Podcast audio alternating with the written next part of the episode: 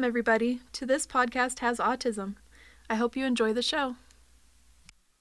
Hey, everybody. Today we're going to interview Marci Harwood, uh, one of the hosts of the show. She's a mother of an autistic son and also a wife of an autistic husband. Marci, uh, would you introduce yourself? Sure. Yeah, my name's Marci Harwood.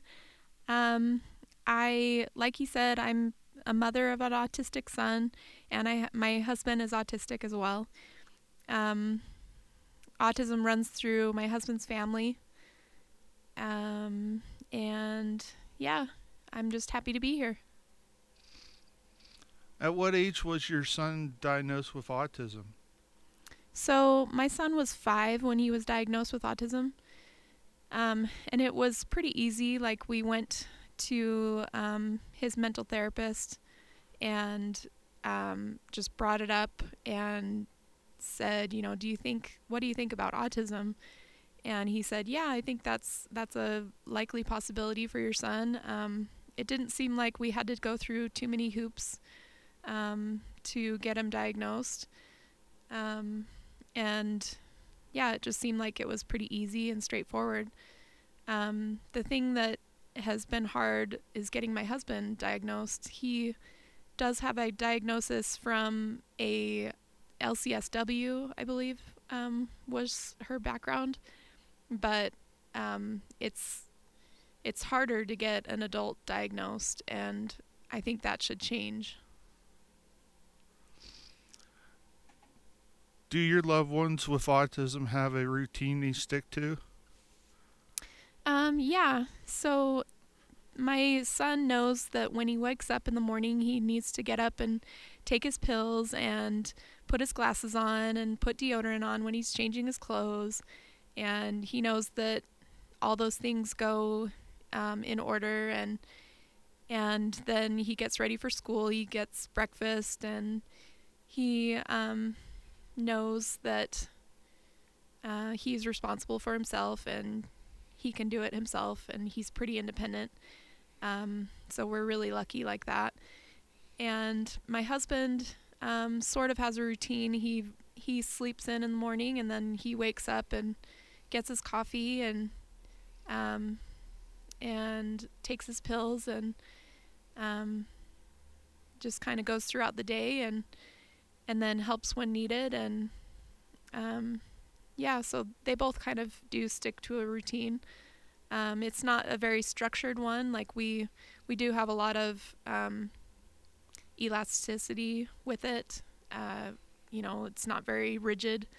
Like there's um, some uh, I can't think of the word that I'm trying to think of, but um, there's some molding that can be done uh, with the routines, so we can we can uh, change their routines if we need to. So yeah, they they do kind of stick to a routine. How do you find time for yourself? So that's a good question. I don't really find that much time for myself um, unless I'm doing something for my church. Um, that's really the only time that I go away from my family to, to do something. And so that's more like service. Um, but uh, besides that, I I listen to podcasts while I'm at work. Um, and so like it, it's just something that I'm interested in doing and my hobbies. So I guess that's kind of one way I I uh, find time for myself as well is through podcasts and through talking with my friends and and relating to other autism families. So yeah, I guess that's it. How hard was it to get a diagnosis for your son? So, like I said earlier, it wasn't it wasn't very hard to get a diagnosis for um, my son. Um, the unfortunate thing is, I think the services uh, could be extended for adults. Um, I feel like there's a lot more services uh, for children than there is adults, and that sh- that needs to change. And I feel like um, adults, it's not very easy, and it's it's much more expensive, and your insurance doesn't cover it. And it's it's just a lot of problems dealing with a, an adult diagnosis. Um, and I feel like that needs to change in this country, um, in the United States, and and elsewhere too. I I feel like um, other people are ex- experiencing the same type of thing where, you know, we have all these great services and accommodations for children, but f- as an adult, um, they get the shaft. Like they they just don't really. There's nothing out there for them besides like mental health therapy and um, and maybe you know the the occasional workplace accommodation but i still feel like you know we could expand that a little bit better and and be more inclusive does life make more sense now that your son and husband have been diagnosed? Um yeah so it makes more sense to me why they do the things they, they that they do. Um I I tend to like I've read a lot of autism books and I tried to put myself in their shoes like why are they having a meltdown or why are they doing the thing that they're doing right now um, is there a sensory issue going on? Is there something with the lighting? Is there something with you know the noise? Um, is there something touching them that they don't want to be touched by? Um, I try to put myself in their shoes and try to feel get a feel for why they're doing what they're doing, and then it kind of um, helps me make more sense of autism just in general. Um, it helps me to feel more empathy towards them and get through a meltdown a little bit faster. Um, but yeah, um, it does make more sense. And I'm glad that that there's an autism diagnosis out there um, for my son and my husband, and and that um, that we were able to find it. So yeah. How do you handle a meltdown from either your son or your husband? So meltdowns are tricky. Um, my son has meltdowns sometimes, like at school um, like when um, when the bell rings or well not i don't think they actually have bells at their school because it's an autism based school but um, when it's time to go and he doesn't want to go or maybe he had uh, like a bad day or or something you know happened during the day that he has some bad behavior um, he doesn't want to come out and see me you know when i'm picking him up from school. And so sometimes he'll have a meltdown and you know for a while there I had to go in to the school and and sit down with him and like just pat his back and and talk with him and try to understand like where he's coming from and and what's you know really bothering him and and let him know that you know I'm here and that I'm not going anywhere and that you know I'm here to stay and um, that that helped calm him down a lot and just you know, being there for him and being more understanding and more patient with him. Um, yeah, that that helped the meltdowns um, from a few years ago.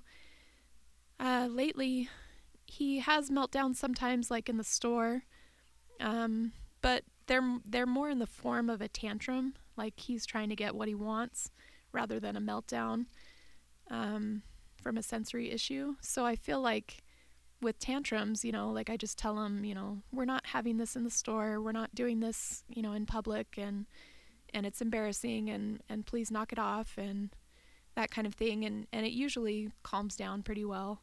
He understands like where I'm coming from, and and he sees, you know, that we're out in public, and and so yeah, it kind of nips it in the bud. Um, but yeah, like I said, those are more tantrums than meltdowns. I feel like. Um, and then with my husband, meltdowns are a little bit tricky.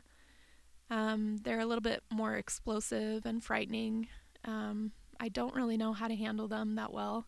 I'm still looking for ways to cope and get more understanding from my husband. Um, but like any marriage, I mean, there's there's going to be problems in a marriage, regardless. So this is just one of our issues, and just something that I need to continually um, improve at. So, yeah, but um, he doesn't have them all that often. Like they they're few and far between, thankfully. So, um, yeah.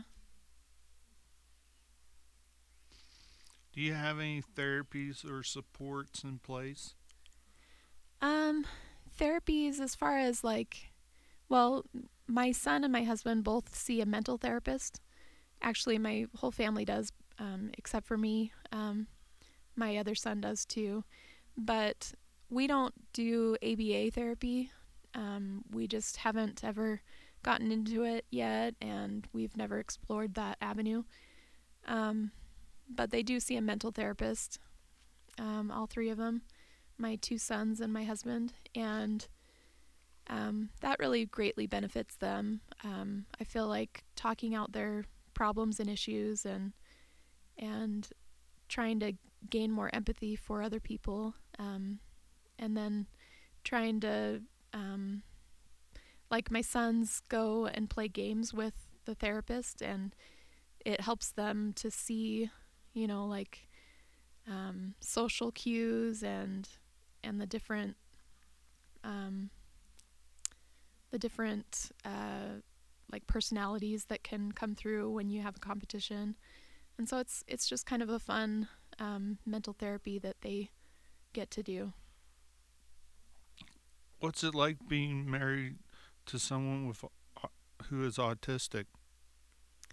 So it's pretty challenging. Um, like I said, you know, with with any marriage, it's there's going to be challenges, um, but this presents a lot more challenges. I feel like um, having somebody with autism, um, but it's nothing that can't be managed. You know, I feel like it's doable, and with anybody, it's doable. I mean, if you love somebody enough, you're going to make it work, and um, and so it, it can be challenging, but it's very rewarding as well. Um, yeah, I I just feel like with autism in my everyday daily life, you know, everyday day to day uh, immediate family, um, I'm constantly surrounded by autism and and um, but it's great. It it can be a positive life as well. So um, but yeah, so. How hard is it to form friendships for your son or husband? So, my son, um, I feel like he might have a little bit of a harder time forming friendships. Um, being autistic, he he does have like one or two um, close friends at school. Um, like I mentioned earlier, my son does go to an autism based school, so he he's around a lot of autistic children, um, which is great for him because he he relates to them and he can um, have something in common right off the bat. Um, but his one good friend that he has, um, I'm kind of surprised that they're friends because they don't have like a whole lot in common besides autism and and liking video games. You know, I feel like they they bicker and they argue and they um, constantly uh, I don't know pick at each other sometimes. And so I feel like it's kind of surprising to see them as being close friends but hey whatever works it just it just works for them. So and then my husband um, he has like one or two friends from childhood that he still keeps in touch with I think. And I don't know how often they really keep in touch, um, but he it seems like he's always had a easy time forming friendships. So, how does autism impact your life? Um, so because we run a autism podcast, I feel like um, I'm on social media a lot, watching what you know things are trending in autism, in the autism community, and I try to see what's going on and, and what autistic people are talking about and, and how they feel.